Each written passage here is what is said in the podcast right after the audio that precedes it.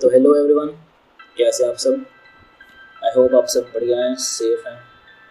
तो this is the second episode of the anime opinion और इस सीरीज़ में मैं जसकरण सिंह एनमे रिव्यूज़ करूँगा एनमे मूवीज़ रिव्यूज़ करूँगा, कोई भी एनमे पे टॉपिक पे बात करूँगा और अपना ओपिनियन शेयर करूँगा और अपने पर्सनल लाइफ एक्सपीरियंसेस जो उस एनमे से रिलेटेड रहे, वो भी शेयर करूँगा।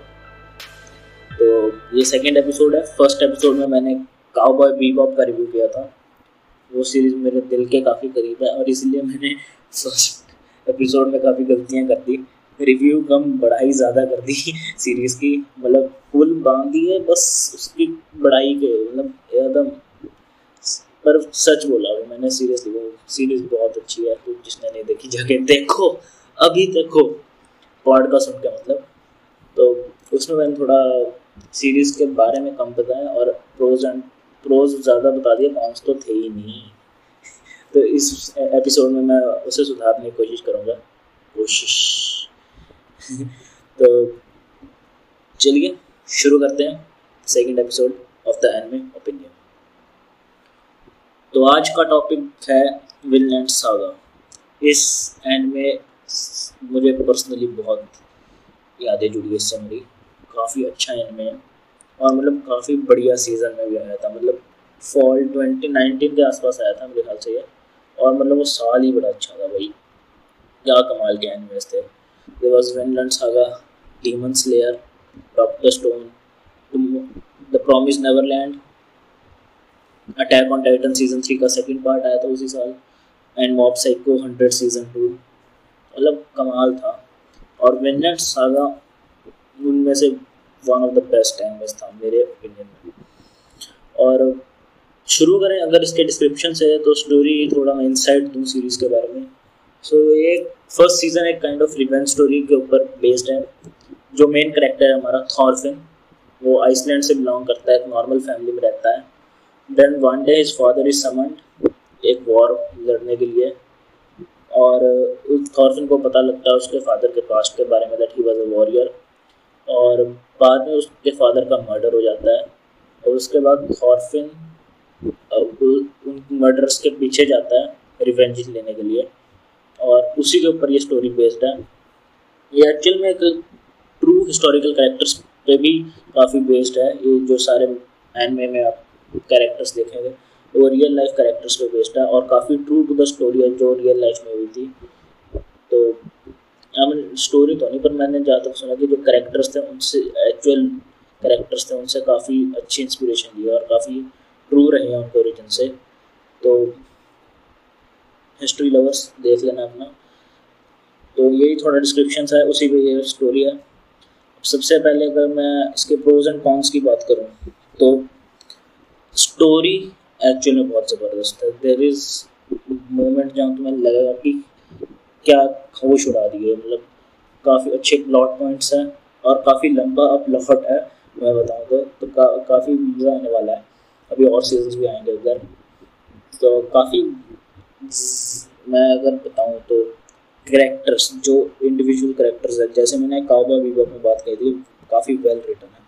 तो इस सीरीज़ में भी मैंने वो बात नोटिस की है कि कुछ करेक्टर्स काफ़ी अच्छे रिटर्न है स्पेशली द मेन करेक्टर जिन पर फोकस ज़्यादा है। उन्होंने काफ़ी बढ़िया काम किया है। और ये सीरीज़ तो एक ऐसा जिसमें मेन करेक्टर से ज़्यादा वेल रिटर्न मेरे मायने में एक साइड करेक्टर है। और उस पर एक बहुत अच्छी बात होगी बाद में मतलब काफ़ी बोलूँगा उसके बारे में। और एनिमे की एनिमेशन एनिमेशन बहुत अच्छी है। विट स्टूडियो की है तो आप आइडिया सकते हैं कि काफ़ी अच्छी होगी। उन्होंने अटैक ऑन टाइटन के पहले तीन सीज़न भी किए हैं, काफ़ी अच्छी एनिमेशन है विट स्टूडियो की। और ये एनिमे की भी एनिमेशन बहुत ज़बरदस्त है। फाइट सीन्स अगर आपको फाइट सीन्स पसंद है, कमाल के फाइट सीन्स इसमें मतलब जेनविनली आपको मज़ा आ जाएगा। थॉरफिन मेन करेक्टर जो है वो काफ़ी लड़ने वाला है इसमें। तो आप अगर फाइट सीन्स के फ़ैन हैं नो ड्रैगन बॉल जी का मैं फ़ैन हूँ, और उसमें तो मतलब फाइट सीन्स ही फाइट सीन्स हैं तो मैं सीरियसली बहुत पम्पटअप हो जाता हूँ फाइट सीन्स को देखते हैं और इस सीरीज़ को भी देख के मैं काफ़ी खुश हुआ, क्योंकि इसमें फाइट सीन्स बहुत अच्छे हैं। Music I don't really remember इसका म्यूज़िक कैसा था but I think it was okay क्योंकि अगर अच्छा था अच्छा होता तो मुझे याद होता। म्यूज़िक ठीक ठाक है इसमें पर बुरा भी नहीं है मतलब मुझे बुरा भी कुछ नहीं लगा उसमें। तो, तो याद हो ही जाता है। अगर कुछ अच्छा है ना अच्छा है पसंद लगे तो फिर याद रहता है। तो म्यूज़िक पे कुछ खास है नहीं मतलब एवरेज है। एवरेज है म्यूज़िक है। और कौन अगर मैं इसकी एक बात बताऊँ तो इसका चौबीस एपिसोड की फ़र्स्ट सीरीज़ थी तो उसके बीच के एपिसोड्स में जाके स्टोरी थोड़ी स्लो हो जाती है, जिसपे सीरीज़ काफ़ी बंदे सोचते हैं कि सारी कंटिन्यू करो कि नहीं। तो मैं बता दूँ, करो कंटिन्यू क्योंकि एंडिंग ज़बरदस्त है। जैसा कि मैंने पहले बताया, एक साइड करेक्टर जिसकी करेक्टर डेवलप मतलब जो करेक्टर रिटर्न बहुत अच्छा है, वो है आशीलाद सेकेंड मेन करेक्टर है जो इस स्टोरी का फ़र्स्ट सीज़न में। तो मतलब कमाल है। वो बंदा मतलब अकेला अपने दम पे इस एनमे को मतलब एक नई ऊंचाई पे ले गया। मतलब मेन करेक्टर से ज़्यादा मज़ा इसे देखने में आया। वो बहुत अच्छा मतलब उसका बोलने का स्टाइल बड़ा अच्छा था। वॉइस एक्टर ने कमाल किया मतलब मज़ाक की बात है। एशिलन काफ़ी स्मार्ट था। मतलब जिन्हें वो cunning type Light Yagami type characters पसंद है ना, दिमाग वाले। Askeladd was one of them और एंड में इस बंदे ने जो मतलब गेम घुमाई है ना भाई, मज़ा आ जाता है। तो सीरियसली अगर मैं, अगर तुम्हें एक्चुअली में रिकमेंड करूँ कि किसी एक करेक्टर के लिए तुम्हें सीरीज़ देखो दैट वुड बी आशीर्वाद बहुत ही अच्छा करेक्टर है सीरियसली तुम्हें पसंद आएगा। और अगर मैं अपना पर्सनल एक्सपीरियंस शेयर करूँ इस सीरीज़ से तो मैंने वही शुरू किया था डीमन स्लेयर के आसपास इसे देखना। और मुझे शुरू में ज़्यादा उम्मीद थी नहीं से से लगा ठीक होगा, पता नहीं। सारे नए नए एनिमे आ रहे थे ना तो पहला पहला एपिसोड देख रहा था। तो मुझे लगा कि काफ़ी स्टैंडर्ड हाई सेट हो चुका था उस टाइम तक क्योंकि एनिमे बड़े अच्छे थे उस सीज़न में। तो जब मैंने फ़र्स्ट देखा, मुझे लगा ठीक है। और धीरे धीरे जैसे स्टोरी बिल्डअप हुई, मज़ा आने लगा। बीच में, जैसे मैंने बोला, बीच में मुझे स्टोरी थोड़ी स्लो लगी। जिसमें मुझे लगा कि पता नहीं, शायद कुछ अच्छा आएगा इससे आगे कि नहीं आएगा। बट आएगा भाई, बहुत कमाल का एंडिंग थी फ़र्स्ट सीज़न की सो काफ़ी बढ़िया रहा एक्सपीरियंस पर मेरा जो मुझे अच्छी बात इसमें ज़्यादा लगी वो थी इसकी मांगा। मतलब फ़र्स्ट सीज़न जब ख़त्म हुआ, मेरे अंदर वो चल मुझे रहती है ना, आगे मांगा पड़े कि ना पढ़े मतलब काफ़ी बंदे पढ़ते हैं, काफ़ी नहीं पढ़ते। तो मैं उनमें से जो पढ़ लेता हूँ यूजली तो मैंने इसकी मांगा। पढ़नी शुरू की अपने chemistry exam board exams chemistry का था। उसके दो, तीन दिन पहले। और भाई, मैंने अपना केमिस्ट्री का एग्ज़ाम नहीं पढ़ा। मैं सीरियसली मेरा आधा सिलेबस हुआ था केमिस्ट्री में। और फिर भी अच्छे नंबर आ गए। सी बी एस ई जो बोर्ड मतलब कमाल है। पता नहीं कैसे नंबर दे देते हैं वो। तो भाई, तीन दिन पहले मैंने बोर्ड एग्ज़ाम के पढ़नी शुरू करी मांगा। और मैंने एक दिन, दो दिन के अंदर ऑलमोस्ट ख़त्म कर दी और बस एक दिन बचा था मेरे लिए पढ़ाई करने के लिए, क्योंकि मैं दो दिन सिर्फ़ मांगा ही पढ़ रहा था, रात रात तक बैठ के। और मैंने पूरी स्टोरी मतलब कैच कर ली इसकी। एकदम साइड बाई साइड पहुँच गया ऑथर के। तो आप हिसाब लगा लो कितनी एडिक्टिव मांगा है और काफ़ी वेल ड्रॉन मांगा है। तो जिन्हें आर्ट पसंद है मांगा पढ़नी पसंद है, देखें, बहुत अच्छी, बहुत मेहनत की गई है इसमें।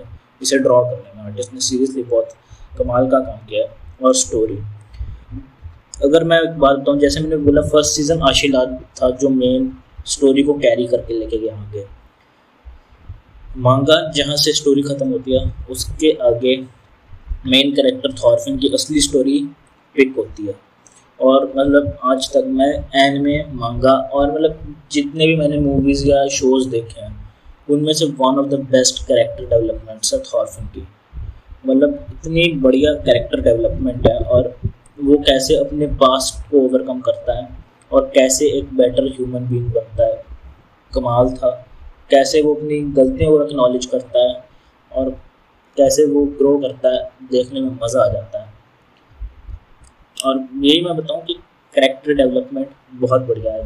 तो आप ज़रूर पढ़ें, अगर आप आपको मांगा पढ़ना पसंद है या नए स्टार्ट करने की कोशिश कर रहे हैं तो Vinland Saga would be great choice for you और अगर उसके फ्यूचर इवेंट्स की बात करें तो एक टीजर तो मतलब एक पोस्टर सा आया है सेकंड सीज़न का so maybe second season would come soon शायद 2021 के एंड में या 20 अर्ली 2022 में आ जाए तो होप्स हाई रखना अपनी सेकंड सीज़न देखने के लिए because it is going to be good manga पड़ी है मैंने, मैं बता सकता हूँ, बहुत अच्छा बहुत अच्छी होगी।